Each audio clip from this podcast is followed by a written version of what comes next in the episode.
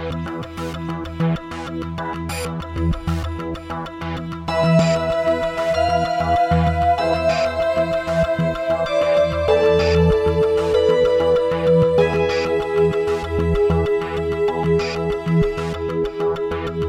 gang, welcome to episode 253 of the No Proscenium podcast, the voice of Everything Immersive. I'm your host, Noah Nelson, coming to you from the No Pro headquarters here in Los Angeles. This week on the show, we've got Brittany Blum and Taylor Myers, two of the co-creators of Eschaton, which is kind of the hottest ticket on the internet on Saturday nights. It's one part cabaret, one part a mysterious alternate reality nightclub that melds puzzles with performance, HTML wizardry with Zoom in order to create something more than the sum of its parts. There you go. That's the best way to describe it. More on the team behind it in a second. I'm recording this on June 19th, 2020. June 19th, also known as Juneteenth. That's the day when the Emancipation Proclamation finally made its way to Texas after 2 years after it was signed. So pretty important day in American history, and one that a lot of white folks didn't really know about until this year for various reasons. Bringing that up, one, because today is the day. Two, just always remember the world we know is only the world we think we know. There's a lot of factors out there that keep us from seeing a broader spectrum of reality. History is a battleground that is never abandoned by those who want to control the present. So just remember that has only everything to do with art and culture. I was about to say has nothing to do with what we're talking about. Nope. Has only everything to do with art and culture. That's the nature of the thing. I just wanted to mark the day. That's all. Nothing more, nothing less. Let's talk about a few other things that are going on. One, the new Everything Immersive site continues to grow, change, evolve. We're in public beta right now. We're finding lots of bugs, squashing them where we can. Again, shout out to Chris Grimm, who kicked off this project a long time ago and who's still putting in the hours to make it go completely gratis. We're not paying Chris, which pains me. Because, of course, you know, our income stream is very small. Maybe as the site gets better, that'll be able to change somehow. Speaking of which, let's check in on the Patreon.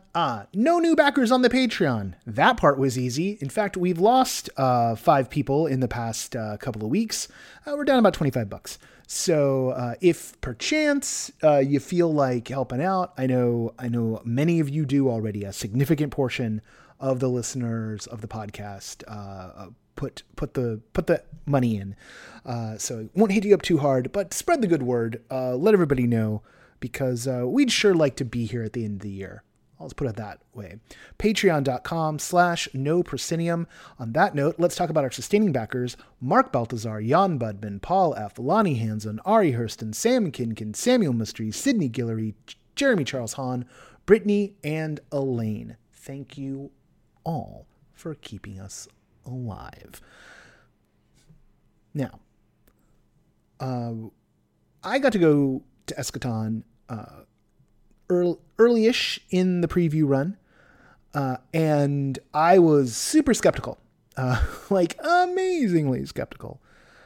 So you're going to do a virtual nightclub kind of McKittrick-inspired thing using Zoom. All right. And I went in and it was charming. It was totally charming. Probably has a lot to do with the fact that they were working on this thing even before the pandemic. It was going to be a physical installation. We'll talk about that in the show. The folks behind it have a lot of on-the-ground experience. Brittany Blum is the founder and CEO of Chorus Productions. She's co-producer as well as co-creator on this project. Taylor Myers, who's director and co-creator on the project. They've been working this field for some time. So these are not folks who just saw a buzzword and said, ooh, or who, you know, looked at everything going online and said, now's the opportunity to throw together a show. No, this is the evolution of a project that is pretty important to them. And what's been great about Eschaton as a phenomenon is it does manage to transcend the platforms, that by putting them into dialogue, it creates something more, which, whether we're talking about immersive technique or, you know, to go back to the old transmedia days, the idea of like multiple platforms in order to create a story or experience, you know, that's what you want. That's what you want to see. And they do it. Obviously, it's still performers in their own spaces when it comes to the video, and it's, you know, a hand-coded HTML site. So it's a DIY project that doesn't have a ton of resources thrown at it, but they understand the magic of immersive, what makes it all go, the connective tissue between ideas and characters and moments and scenes, and a sense of space and place that eludes so many, and that they're managing to do it online is really impressive. So let's get into the interview, and I'll see you on the other side.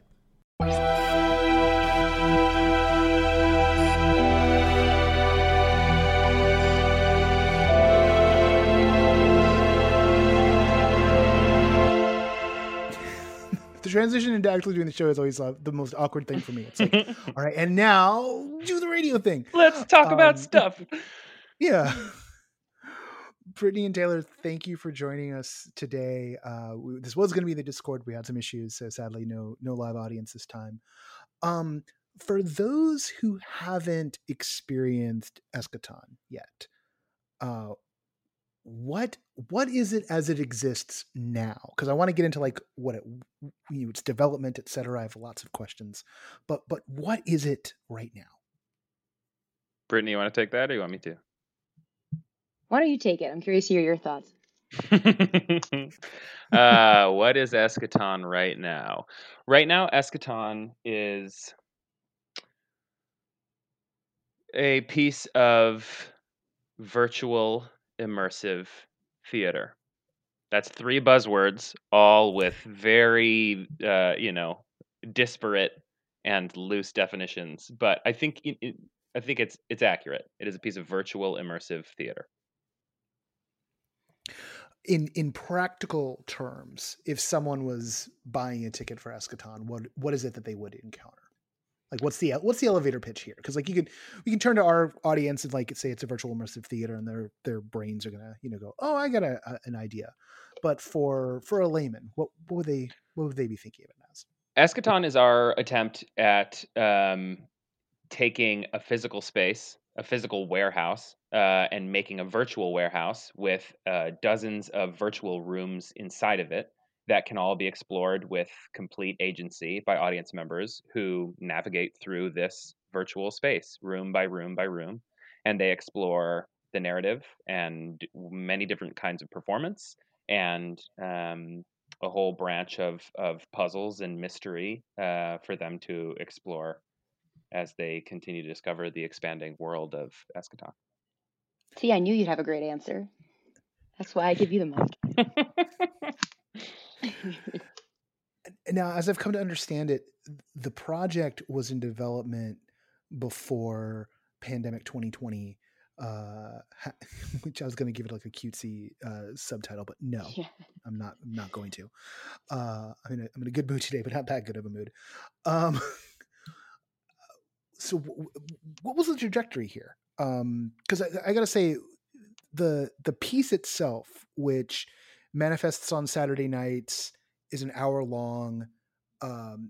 It feels tight even in its looseness.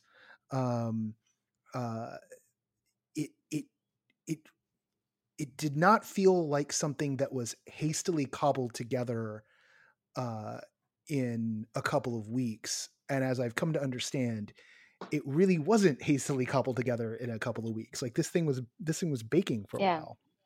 Yeah, it's interesting. So the little bit of backstory is that Tessa and I started working on Eschaton, or what is now called Eschaton. It's gone by many names over the last year, about a year and a half ago.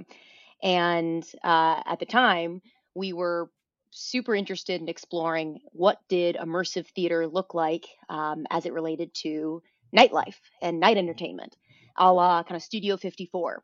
And so we were inspired by this idea of a permanent venue in New York that could act as this kind of shuttered nightlife that gave voice to immersive performers.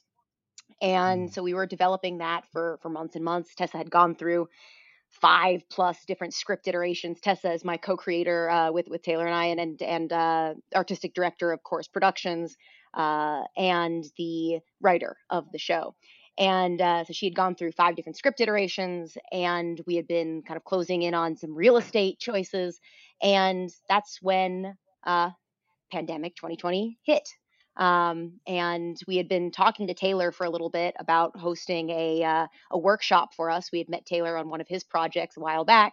And we just decided to continue the creative development. We were already kind of aiming towards a workshop. And so we just decided to transition and say, hey, you know, is there a world where immersive entertainment can continue in post-pandemic world? So we just kind of continued on the same path and kept iterating to get where it is today. But no, there was never really a piecing together of anything. It's just more been an evolution that didn't pause when pandemic hit. How much of the vibe of what you were going for do you feel is manifested itself through the digital form? 'Cause I think the thing that so many people struggle with is, you know, video chat, Zoom in particular, is this, it's a window, it's this barrier that's, well, on the one hand lets us, you know, see each other, it also keeps us all apart. And by its very nature, immersive is about busting through those barriers and having the freedom to move about. So translating this very dynamic form into something that's a lot more static is a challenge. And what I find interesting about what you've done is I get, you know, hints of those notes, like there's the feeling of exploring a space, even though it's a video and it's a website, it's still there. So I'm wondering how much of what you've done do you feel is translating, and if there's something you found in the gap between these tools that lets you draw that sense out. Well, I'll say that this is kind of the core question we have continued to ask. It is obviously a challenge. I mean, how can you immerse someone when you cannot make it outside their computer screen?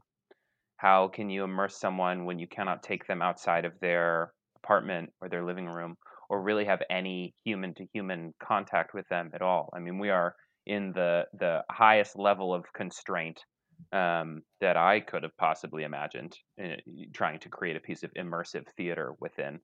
And so there, you know, this question is one that we like play ping pong with on a weekly basis and continue to use as a developmental tool for the show.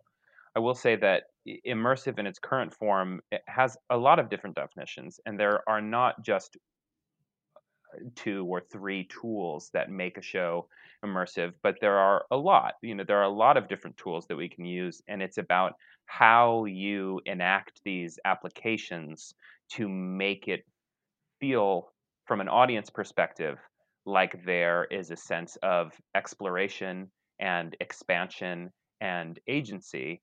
that makes a show kind of quote unquote immersive in its modern definition, which is different than the definition that, you know, started to exist when Sleep No More hit the scene. That was a show where audience members were not only given a great deal of agency, but also the opportunity to explore a set from the inside of it. What they were immersed in was the set and the story itself. Audience members brush shoulders with performers. You can touch things. You can pick things up. We know all this.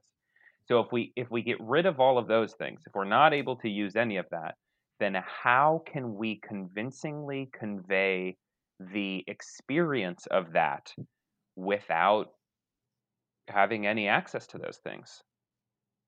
Yeah, if I could tack on one thing there. Yeah, I think, Taylor, just to affirm that, I also think kind of going off this idea of, you know, immersive theater is this binary that is ambiguous. You know, it fluctuates in terms of definition. I'd also say that in an evolution of theater, immersive as evolution of a theater genre, we're also an evolution that just meets audiences where they are. You know, it's not immersive theater as defined 10 years ago by Punch Drunk. It's immersive theater as defined by Pandemic 2020. And that includes, like, I'd say it's part theater, part computer game, part video or movie or cinema experience. It kind of meets audiences exactly where they are, which is a combination of all those different elements. So we're inspired just as much by a bunch of video games and computer games that we all grew up with. We have a game designer on this, as Taylor said, with Deep World of Puzzles, as well as we are surrealist cinema and getting the shots right from a cinematic perspective. It takes a lot of different pieces to really immerse people via virtual Zoom experience. That bringing together of different disciplines, I think, is one of the core hallmarks of this movement as a whole, right? Like, it's when you start bringing together folks who are puzzle makers and dancers and filmmakers and set designers and architects, like suddenly exploring what the essential elements of each of these disciplines are and how they can talk to each other across their fields is when the work often feels most exciting to me. And it also is when you start to kind of find what the essential elements are. And I'm wondering if these constraints have, as part of your development process here, have identified any things in terms of how you relate to the audience that feel even more essential than what you were thinking about when you were designing for physical space? I would say that it has been a continued lesson in efficiency and how often less really is more. Dramatic tension exists when you take away the distractions and you highlight a single experience, and you're able to give someone that single experience. One spotlight, a lone stage, nothing else. That's a moment. If you have all of these other things going on, then they get buried in the mix of this. And you say essential elements, which is a very spot on phrase, because as a storyteller, there's a difference between a group of people at a campfire and one person telling a story, and that same group of people at a campfire doing a Mad Lib together. They can both of those experiences are enjoyable, but they are very different experiences. And so having a really clear direction of what is meant to be happening here, who the storyteller is, whether it's us or whether it is in tandem with the audience, is a vital conversation. How your approach feels like it is layered with a little bit of take it or leave it. Like, it's entirely possible to just go through, treat this like surrealist chat roulette, and, you know, catch some oddball vaudeville acts, having, you know, an experiential performance cavalcade for an hour and go on your merry way. But then there is the puzzles, and there do seem to be connective tissue between the different rooms. Yeah, could you talk to that a little bit? Like how like, you know, who are you designing for intentionally for different types of audience when you do that? Are you emerging the story more as you iterate? I'm really fascinated by like what things are happy accidents and which things are diabolical designs. Let's go with everything is a diabolical design. Okay. But no, I think it's interesting. You know, Eschaton is a surrealist nightclub. It is a shuttered nightclub that we have created that lives virtually and comes alive 1 hour every week and disappears. You know, that is essentially what it is. And the experience that you have in it as an audience member, where you're, whether you're navigating through 3 rooms or 10 rooms or whoever knows, you know, how many rooms you end up ending in a night, it is meant to be this kind of purely individual experience. And it is a universe that we hope feels never ending. And it does. I mean, we have, I know you actually know personally, Jay Lee, who's our game designer. She is building new puzzles week to week. And we have people who are kind of trying to edge up and get to the end of the world. But we hope and will continue to make it so that the world is never ending. And there is a depth to it that you can't uncover, especially not in one night. So let's go with it's all diabolical, and though the happy accidents are a big part of the art as well. Yeah. Go for it, Taylor. Yeah. Just to tag a little bit more into that, because I totally agree with Brittany. Our responsibility here as storytellers is not to spoon feed one single storyline or one single narrative or one single audience experience. It is instead to provide a vast expanse of opportunities for audience members to explore at their own pace. Mm-hmm. And in that way, it is a little bit take it or leave it, because your power as an audience member is your choice. And what you choose matters. And that's the moral of every immersive piece. That is what you are meant to take away, in my humble opinion. That is what you are meant to take away from this genre as a citizen of the world.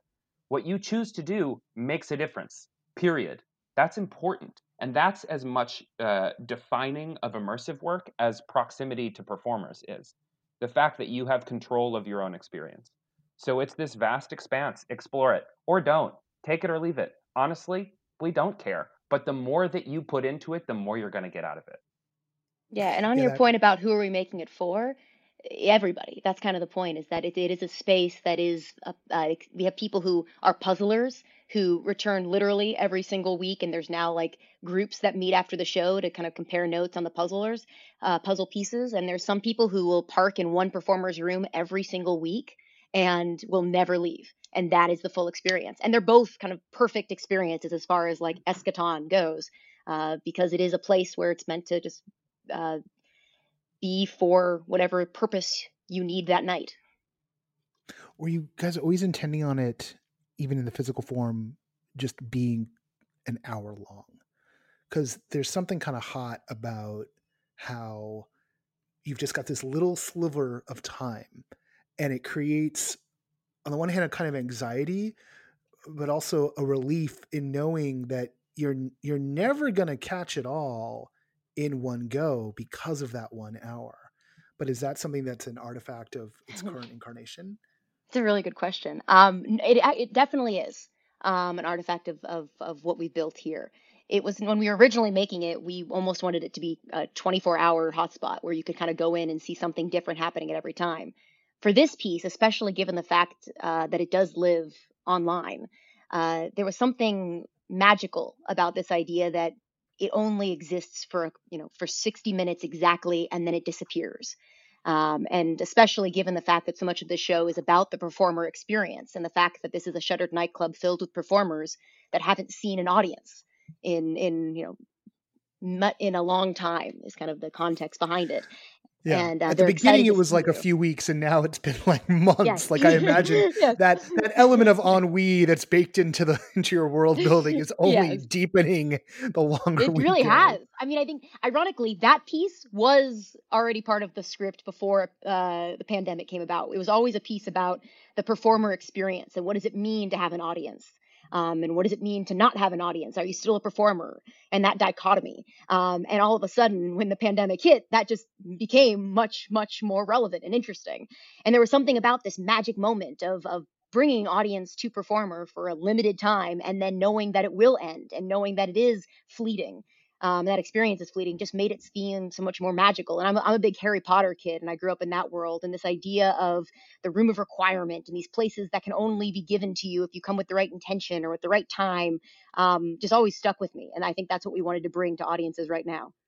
For sure. There's also like tiny little peek behind the curtain here. Simple production constraints.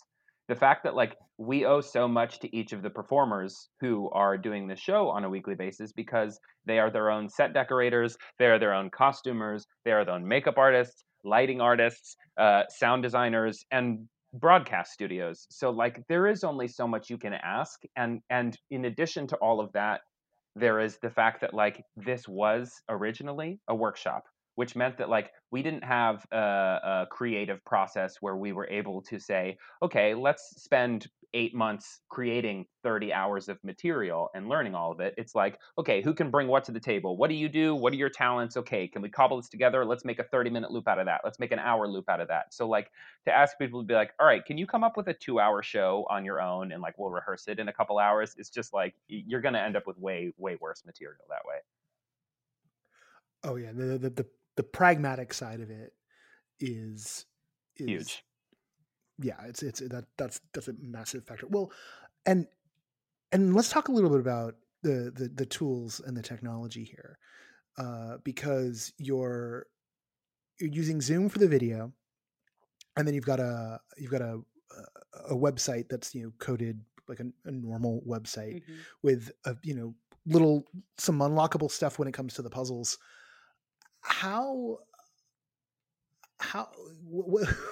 Where are the sticking points, right? Like, how much of a pain in the ass is it to run something this elaborate on Zoom, particularly because you've got people jumping in, dropping off codes to go to the different rooms. Like, any performer, like, yes, they're hosting their own setup.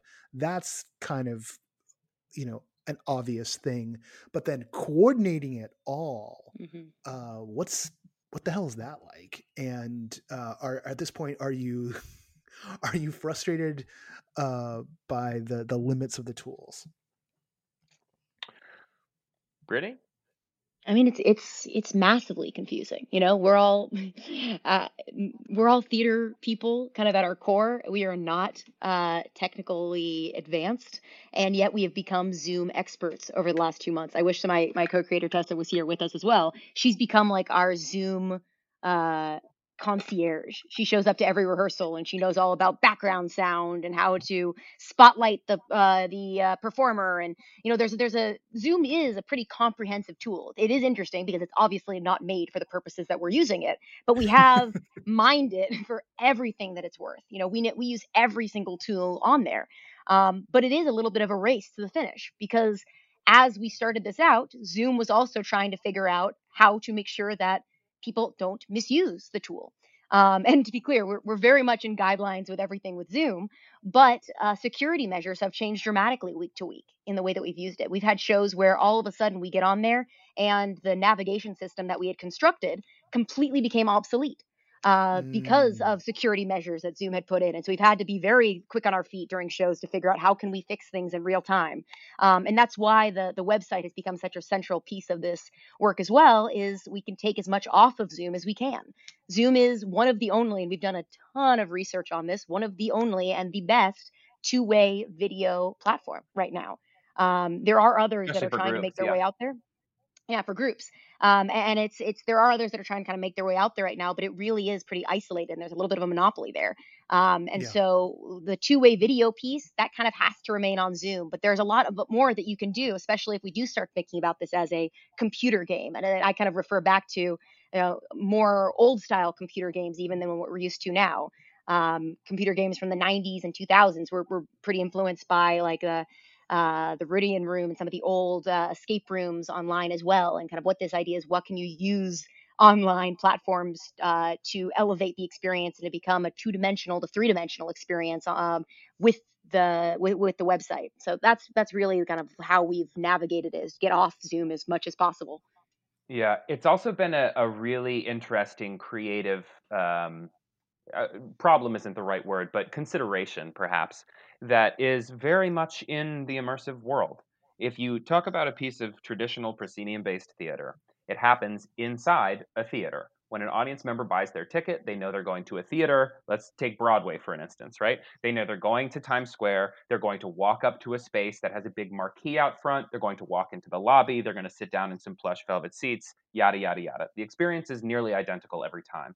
But when you have immersive work, you have this vast opportunity to change that, to change the context of everything that your audience is about to experience. And that happens from the first time they hear about the show, goes through the ticket buying experience, and goes through, you know, them, if this were a live show, receiving an address in a neighborhood that they are perhaps unfamiliar with, navigating their way to this space, seeing what the space looks like outside. It's probably not a theater. Is it a brick warehouse? Is it a factory? Is it a home? What does it look like? Is there a painted sign? Is there a neon sign? Is it fully unmarked? When they get inside, what does it look like? What does it feel like?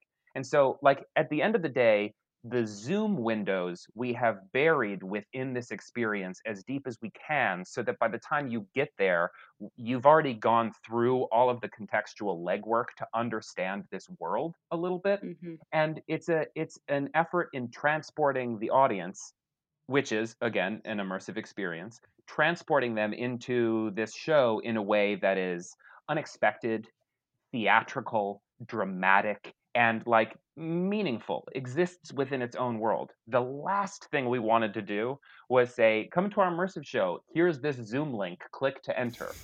It's like, come on, you know? Yeah, yeah. No, the prospect itself. I mean, bleak, bro. It's bleak. Yeah. Oh, I spent 5 years in Monday meetings in Zoom. Right. You can't recontextualize that instantaneously and be like, Oh yeah, this show will be fun. It'll feel like a Monday meeting. Yeah.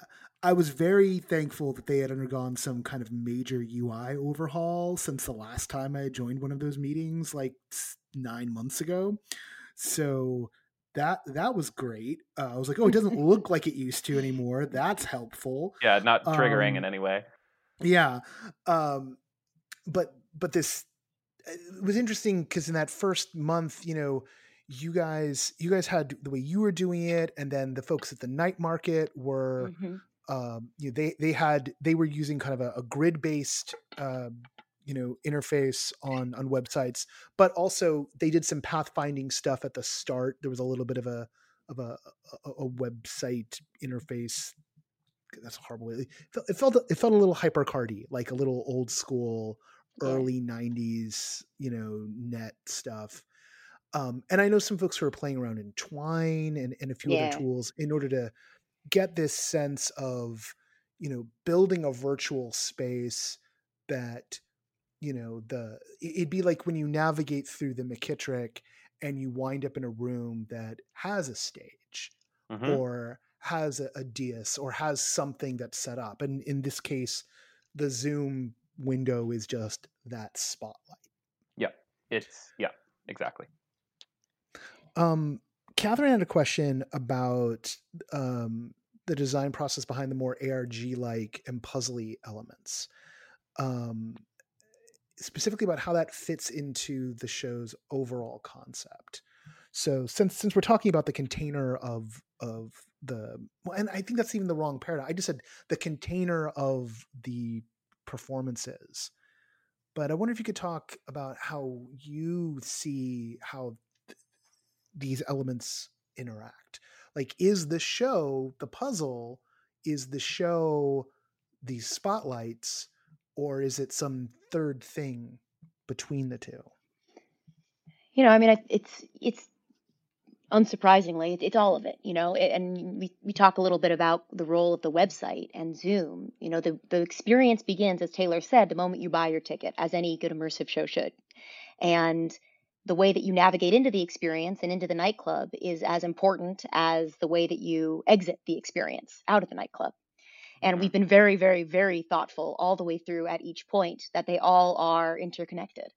When you enter into the experience, there's, you know, you do actually see a background of theater seats that kind of feel like you are in a lobby waiting for a show to begin, and in a surrealist landscape. And that's what we want it to feel like. We kind of organize that all the way across. When you ask about the puzzles, there is a connection, and I won't go too deep into the narrative just so we don't, you'll have to come through to find out exactly why. And if you go through the puzzles, you will find out there is answers to all of your questions deep inside those puzzles. But it is all interconnected. It's not one world versus another world. It is the world of Eschaton, which is this strange, strange place where things seem to go wrong and people are trying to communicate through the rafters. And there's somebody missing, and so they're trying to figure out where they've gone. And the only clues you can seem to find are these puzzles. And as you go through them, a lot of the narrative is entrenched in the puzzles themselves, and you have to go through. And some people don't care about the narrative. And as we talked about before, like, it is okay. There's no need to understand the depth of the world in order to enjoy yourself there. And that was always our main intention with the whole thing, is that it is a place where you can go. And if you're just in the mood for this 1 hour for this weekend to listen to somebody sing beautifully to you, that's what you'll get. But if you want to go in and understand the depth of this world, it's there for you. And it's very, very thoughtful. And the game design component is just as important to us as the script is just as important to us as the overall design of the user experience. Catherine also notes there's a rumor that you're snail mailing things to people. No comment. No comment, but raised eyebrows and a wink. I think that's the answer she was looking for. Yeah. None of us know how long we're going to be in this mode. Hopefully not for the rest of our lives. So there are times when it feels that way. You know, do you see this as a part of the development process of the physical show that you still hope to make? Do you see this as something that could carry on past the return of live entertainment? Something could exist in tandem? I think about, you know, having a conversation with Nate Mitchell of Oculus at the GDC that was on the weekend that Facebook was buying Oculus. And we were talking, and it was Nate Mitchell, who is one of the co-founders, who said, whoever takes Sleep No More and sticks it into this, meaning their headset, wins. Like, that's like a direct quote. And no one is still stuck Sleep No More inside of a headset yet, but there's definitely this move towards, how do we take immersive theater and bring it into virtual spaces, which is even more exciting than the vice versa. And I've always thought about what happens if things could live in tandem. So what are you thinking right now? You know, it's interesting. No, I think we all hope that this is not going to go on forever, but I do think, if we're being realistic, we know that the world is forever changed by this. You know, we're certainly not going to go back to a world before pandemic for lots of reasons, right? You know, the world has just changed. Behavior has just changed. So I think we all hope that theaters will reopen soon. But I was just reading, I don't know if you saw in the Broadway briefing this morning, there was an article about a think tank right now that's doing work with a bunch of Broadway producers to look at what a Broadway theater in post-pandemic world looks like. And they're talking, you know, they don't know is the answer right now. I think people are trying to figure it out, but they're talking about airflow being a new big factor in the way that you think about the transition of audiences and spaces. I watched a video of a Flaming Lips concert a couple weeks ago where every person was in bubbles. You know, I think everyone has this on their mind, which is like, what is theater after this? And I think our big question when we went into this is, can immersive theater work in a, this current setting? And I think the answer has been yes. It's certainly, our intention has never been for Eschaton to be a replacement of in-person entertainment. But the idea is, what can happen if we take away a physical space? Can it still exist? And I think that's the question that we're going to keep asking. Is a physical show on the horizon? It could be, if that's where the audiences go. I think theater in general is always just supposed to meet audiences where they authentically are. And that's what Sleep No More did. That's what, Oculus, I think, has done. People are in different places at different times. And as the world continues to grow, we hope to meet the audience where it continues to be authentically. Yeah, I think that's kind of all we know at this point. I think Eschaton will continue to grow and evolve, that's for sure. And even the version as you know it now will continue to grow and evolve over the next few months. But physical show, it just depends. There's a lot of benefits to a virtual show that you can't get in a physical show. Global audiences, we don't have a physical space right now, so we can invest all that money that we would have put into real estate into hiring more performers. So there's a lot of benefits. And so it's just really a question of what does the world need after this? And, we'll authentically try to meet that where it is. How has the show grown since the beginning? Because when I saw it, it was still technically in previews. And I get the sense that, that's not just the puzzle stuff that's getting more elaborate as time goes on. Oh, you got to come back, Noah. It's changed a ton. Taylor, you want to take that? Sure. Yeah. I mean, it does. It changes every week. There's so much work to be done. Always, always, always, always. And whether that is writing text for characters who have already existed so that their character deepens in the world and they go from being a kind of cabaret style performance to being a main character in the mystery, or providing them secrets to have, or revealing some of their backstory, or creating relationships between characters, or creating legitimate scenes where characters enter other characters' rooms. The world, it needs building. And that isn't just a puzzle issue. That's a dramatic and narrative and storytelling across the board issue. So it is under consistent maintenance and work. And a lot of the time that'll be new cast members. As Brittany said, we are constantly hiring new people and bringing on amazing new performers, and then finding ways that they fit into the world so that we can continue to expand this story.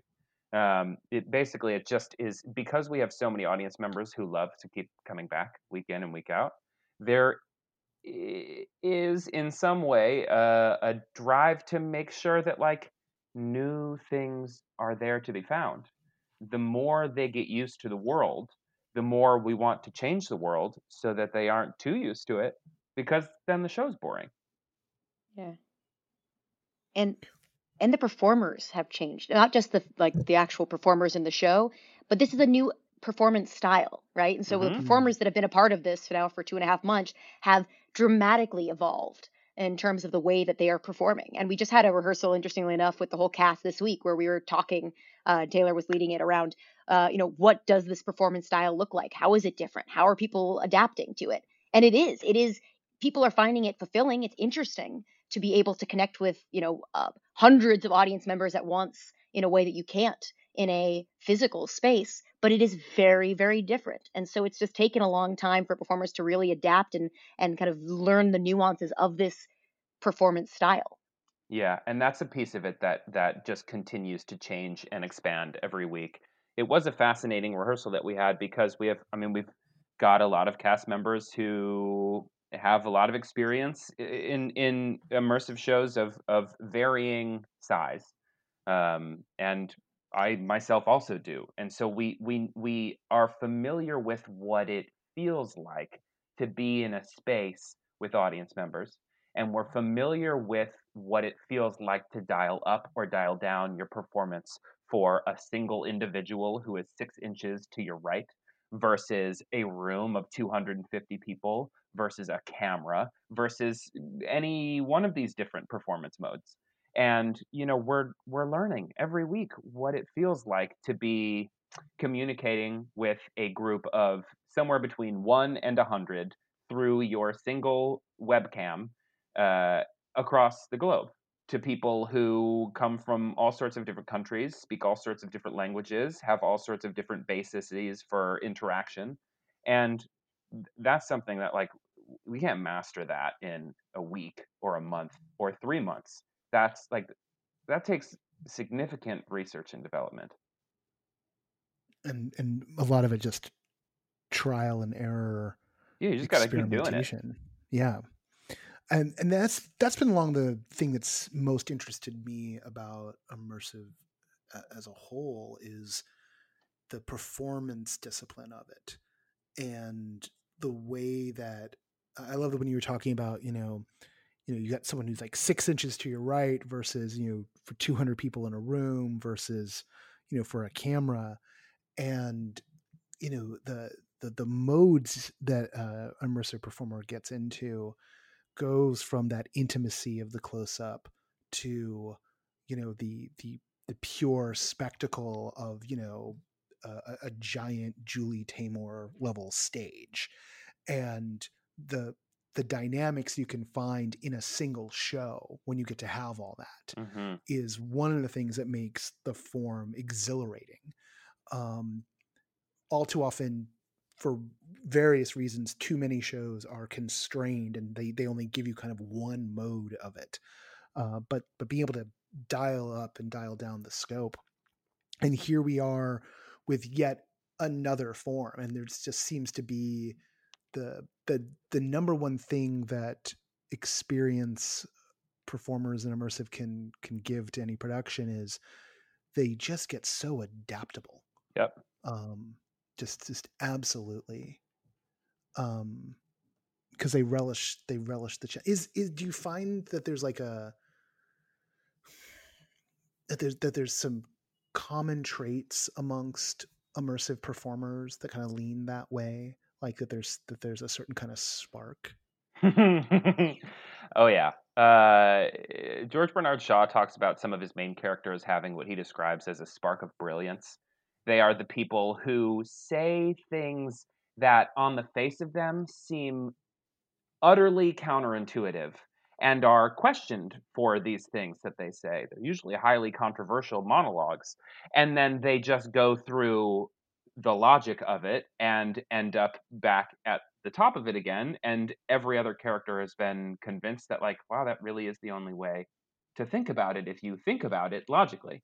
Which is not this, like, that same spark of brilliance is not a thing that, you know, that many immersive perform. It's a different spark of brilliance, but I do love that term because I think that it does exist. I describe it as kind of I still have not landed on the proper term for it. It is, it has something to do with status. It has something to do with authority. What I really believe at the core of it is a basis of self-love. It is an ability to refuse judgment, and therefore audience members look to you to tell them what appropriate behavior is in the space. And so it's a firm stance of self-knowledge, and that's what makes somebody a compelling and magnetic immersive performer, because you'll walk into the room with them. And it is everyone there is in immediate agreement that there is one person to listen to. And the reason that this is the person to listen to is because it must be. That's beautiful, Taylor. I'm flashing to the moment. And this was the moment for me, I've talked about on the show before, where I realized that immersive theater had so much to teach VR, and it's the moment in Sleep No More, sort of that first great gathering downstairs. And I mean, I know you guys know this one really well. You know, people are following the characters they've been following for like the first part of the rotation, and each character comes in and has a little moment with Lady M. Yeah, at the party. And you just start to feel the power of the room coalesce around her as there's more and more people are connecting with her. Just whatever entourage they brought in, they're throwing that attention onto her. And at the critical moment, she throws the attention up to Macbeth. The mezzanine. Yep. And yeah, Mackers is there, and you can watch the whole room follow her gaze, turn and look. Yeah, because they've made it. It's a little magic spell of just those dynamics that happen socially, and we also talk a lot about from the audience perspective about the sense of presence and chasing that feeling that you're really there, and anchoring that so often is that performer who feels really present. Who's in that moment, and they're the anchor for that reality. Sorry, go ahead. Oh, no, please. I was just going to say an interesting thing about that scene that you're describing is that, as you've said, all of these characters, not everybody in the show, but a significant percentage of them, 8 or 10 out of 20-ish, come down to this room, and they've come from all of these different smaller scenes. And as they move through the space with their small but growing entourages of audience members following behind them, kind of swelling behind them, exactly as you've said, there's a spell that happens. And so let's say there is somebody, Danvers is coming from the hotel lobby, and she's got 10 people following her or 15 people following her. And, there are 10 other characters that are all coming from other smaller spaces, and they each have 10 or 15 people following them. And then they all coalesce into the ballroom, and then you've got 250 or 300 audience members. And every one of those audience members has followed a performer into that space, except the ones who are already there. But the majority of them followed somebody there. So in their mind, that's their leader, that's their authority, that's the person, that's the performer that they feel they have a personal connection to in that scene.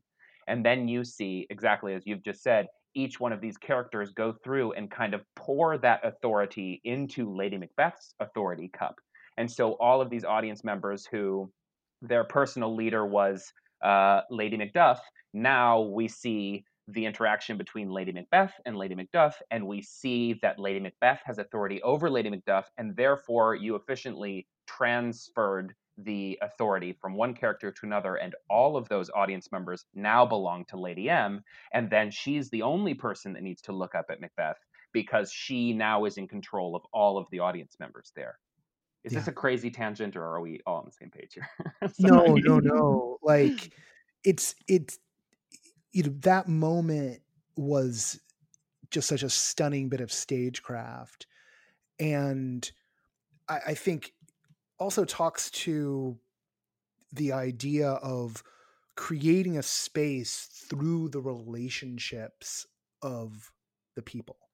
Yes. And you've got the dynamics of the physical space, but I could also imagine that working in a flat warehouse production.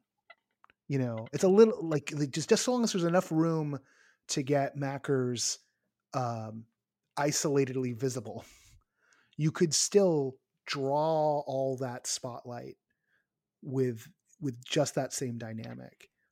And this idea of a space reflects the relationships that happen, both shapes and reflects the relationships that are going on inside of it. And I think that it has something to do with the space, definitely. I would also argue that it has perhaps as much to do with the order in which audience members receive information. And really, in immersive work, that is how a story is told for any individual audience member. One piece of information, followed by a second, followed by a third, followed by a fourth, all, for hours. And that is how each individual receives their story. And so, yes, it is a structural moment when Macbeth is elevated on the mezzanine. There's a spotlight. It's the thing, for sure. But it has, in my mind, as much to do with the order the order of information that audience members received up until that point. Yeah, a series of revelations, mm-hmm. a series of revealings. That's the same thing I just said. Thank me twice. That start to make up the image of what this world actually is, and the way you orient people into the world. One of the things I think that you guys do that's so good is the on and the off board for this, the bookends on this experience. And particularly because like the offboarding of many an immersive show, like when someone sticks the landing on that, it's just such a wonderful, almost like bittersweet moment, because on the one hand you're like, oh, that's a great sign off. And on the other hand, you're like, I don't want to leave because there's this great, you know, that ennui is still, you know, tapped into. How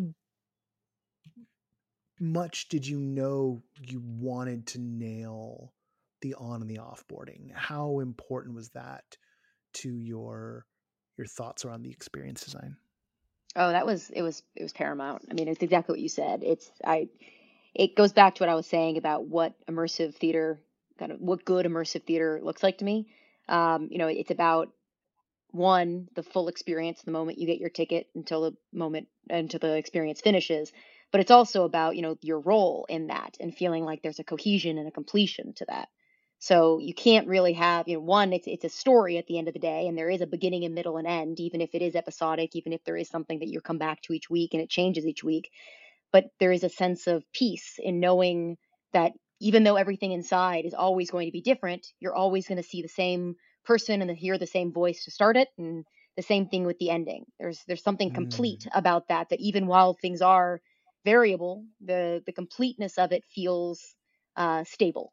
And so as long as you know that's going to be there, everything else can kind of take on its own life. Dig it. Definitely. Yeah. Totally. We've been at this for almost an hour now, so I'm sure we got places to go. Theoretically, virtually places to go. Wow, phrases that don't work anymore. But for folks who want to catch up and want to explore Eschaton, I know that it tends to book out a couple of weeks in advance. So where should they point their browsers?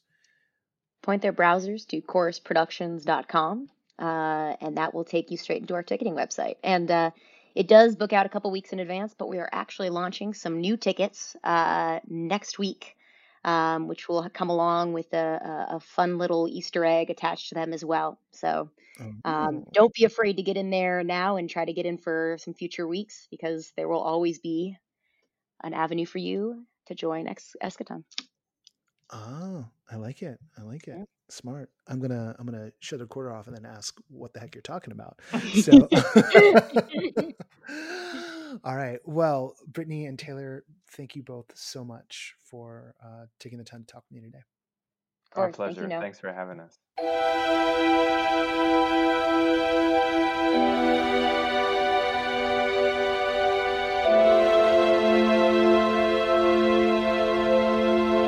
Once again, I want to thank Brittany and Taylor for being our guests on the show. Check it out at chorusproductions.com. Hi there. It's our time now. I don't have any great fire in me at the moment, so don't expect, you know, a thing. I programming notes, I think, is what I want to address. So here's what's up. There's a lot of great work going on the site right now, like amazing work. Catherine is kicking so much butt. Kevin has like done 3 reviews this week. Just diving in. Hunt a Killer, a piece on I Confidant, wrangling the Arcana pieces. Just everyone's firing on all circuits. Members of the team are doing other fun stuff. Ozzy has been doing this whole YouTube video interview thing for like about a month now, on our own time. And that's really fun. If you like more interviews and you like to see people's faces, it's a really good option for you. There's a recent one with Siobhan O'Loughlin. I happen to like Siobhan, so as a human being, so I was like, I gotta watch Siobhan. It's always great. Note to self: I should probably just call Siobhan. What else is up in the world? Social media is terrible. I'm addicted to it. I've been addicted to it forever. I've been on Twitter for 13 years now, I think it is. It's a really long time. 13 years, 2007. I can still remember the first time I found out that someone I knew had died when I was using Twitter or via Twitter. It was Rory Root, the owner of Comic Relief in Berkeley, and I saw it because I think I was only following maybe a dozen people on Twitter at the time, but most of those people were comic book writers or comic book aficionados, and Rory had been such a big part of comic books, in not just in the Bay Area, but as a culture, that the world just spread like wildfire. I was working the front desk of the Mill Valley Film Festival and the California Film Institute, and I saw it, and just a shock went through me, and many more shock would go through me in the times since. We have a lot of platforms here at NoPro. We've got the website, our Slack, the Here Discord, which we keep on trying to record episodes in and keeps on failing us, so apologies for that. We've got our Facebook and our Instagram and our Twitter. And you got to understand, I'm the kind of person who wakes up and the first thing I do is I look at Twitter. I look to see what atrocities have occurred. I feel compelled to know what's going on in the world. And that's just not healthy. So the program note is this. I'm taking the next week off of social media, personally. The NoPro social media, Catherine pushes out a lot of that, so it won't be affected too much. Kind of split the duties on Facebook. So we'll still push things out. This also means that I won't really be engaging with the EI group on Facebook. So I'm going to tell you, hi, other moderators. I'm not going to be in there. The EI group tends to be pretty good. So I'm not worried about that. If something occurs, it'll fall to somebody else to deal with. And honestly, if someone does something egregious and I have to go jump back into Facebook because of something on EI, well, let's just say the ban hammer will just be, I'll just ban anybody. Boom, boom, boom, done, harsher punishments. It's that simple. See, easy problem. I will be on, I'm going to try being on the Slack and on the Discord more, because it is still important to connect with folks. And I just want to sort of switch gears. So we're going to, I will personally try using those platforms as a little more essential to my, my internet consumption.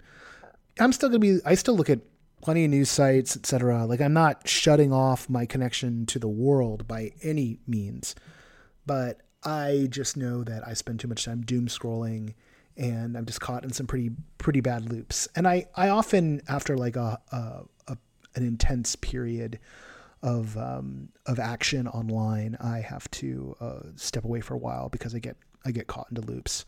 So yeah, sabbatical, week long, starting tomorrow on Saturday. You won't be seeing me on the socials for a hot minute. If you feel like connecting, and I know I will, hit us up on the Slack, hit us up on the Discord. Those will be open and communication will be going. And what I hope is that by doing this, I can get back into a mode of using Twitter and Facebook more effectively. There's a good kind of relationship for someone with my responsibilities to have to those tools. And right now I don't have that good relationship. So that's the programming note. There's probably going to be a bit more philosophy in it, but there's been like random construction stuff happening during the entire time I've been trying to record this. So I had to take a break and a phone call. There's plenty more material coming up for us. There's some like, that's the other thing is like, hopefully by doing this, I will get some real freaking writing done. I owe at least one review, and there's some bigger thoughts that need to go. And there's focusing on getting the EI site to where we want it to be. There's some copywriting for that I got to do. There's some, tax stuff that needs doing. So yeah, the thing that I can cut out most easily for the next week is frickin' Twitter and Facebook. So on that note, let's go get some work done. Let's get some reading done. Let's discover new worlds, new ideas. Most importantly, make some new relationships. And I will see you all on the other side of my. Well, I'm not even that. Come, literally, no. Like, don't just come on out. Come on out to the Discord and to the Slack. I want to see you. I want to talk to you. I want to hang out with you in a place that is this is so damn toxic. Make our own spaces, and that's a big part, I think, of what we all need to be doing in the next few months, is making our own spaces and creating some resiliency, and not just standing in a hurricane all the time. All right. So that's what's up with that. Once again, I want to thank everyone who does back us on Patreon. There's 333 of you. I couldn't be doing any of this without you. So thank you so much. Our sustaining backers are Mark Baltazar, Jan Budman, Paul F., Lonnie Hansen, Ari Hurston, Sam Kinkin, Samuel Mystery, Sydney Guillory, Jeremy Charles Hahn, Brittany, and Elaine. And, of course, you can join them at patreon.com/No Proscenium. The music for No Proscenium is by Chris Porter of the Speakeasy Society. Find everything we do at noproscenium.com. And to search the latest listings in all things immersive, go to everythingimmersive.com. Until next time, I'm Noah Nelson. Wear the mask.